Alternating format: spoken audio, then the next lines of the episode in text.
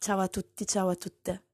Questo podcast nasce per ascoltare storie brevi, lunghe, poesie, racconti, un po' di tutto.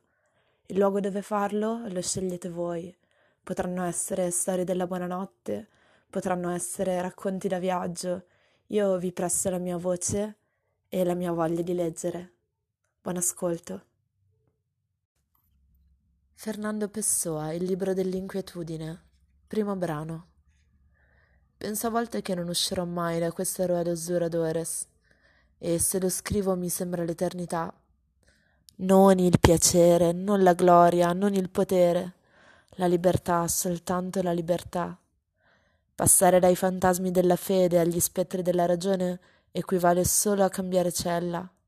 Se l'arte ci libera dagli idoli assenti astratti, ci libera anche dalle idee generose e dalle preoccupazioni sociali, idoli anch'esse.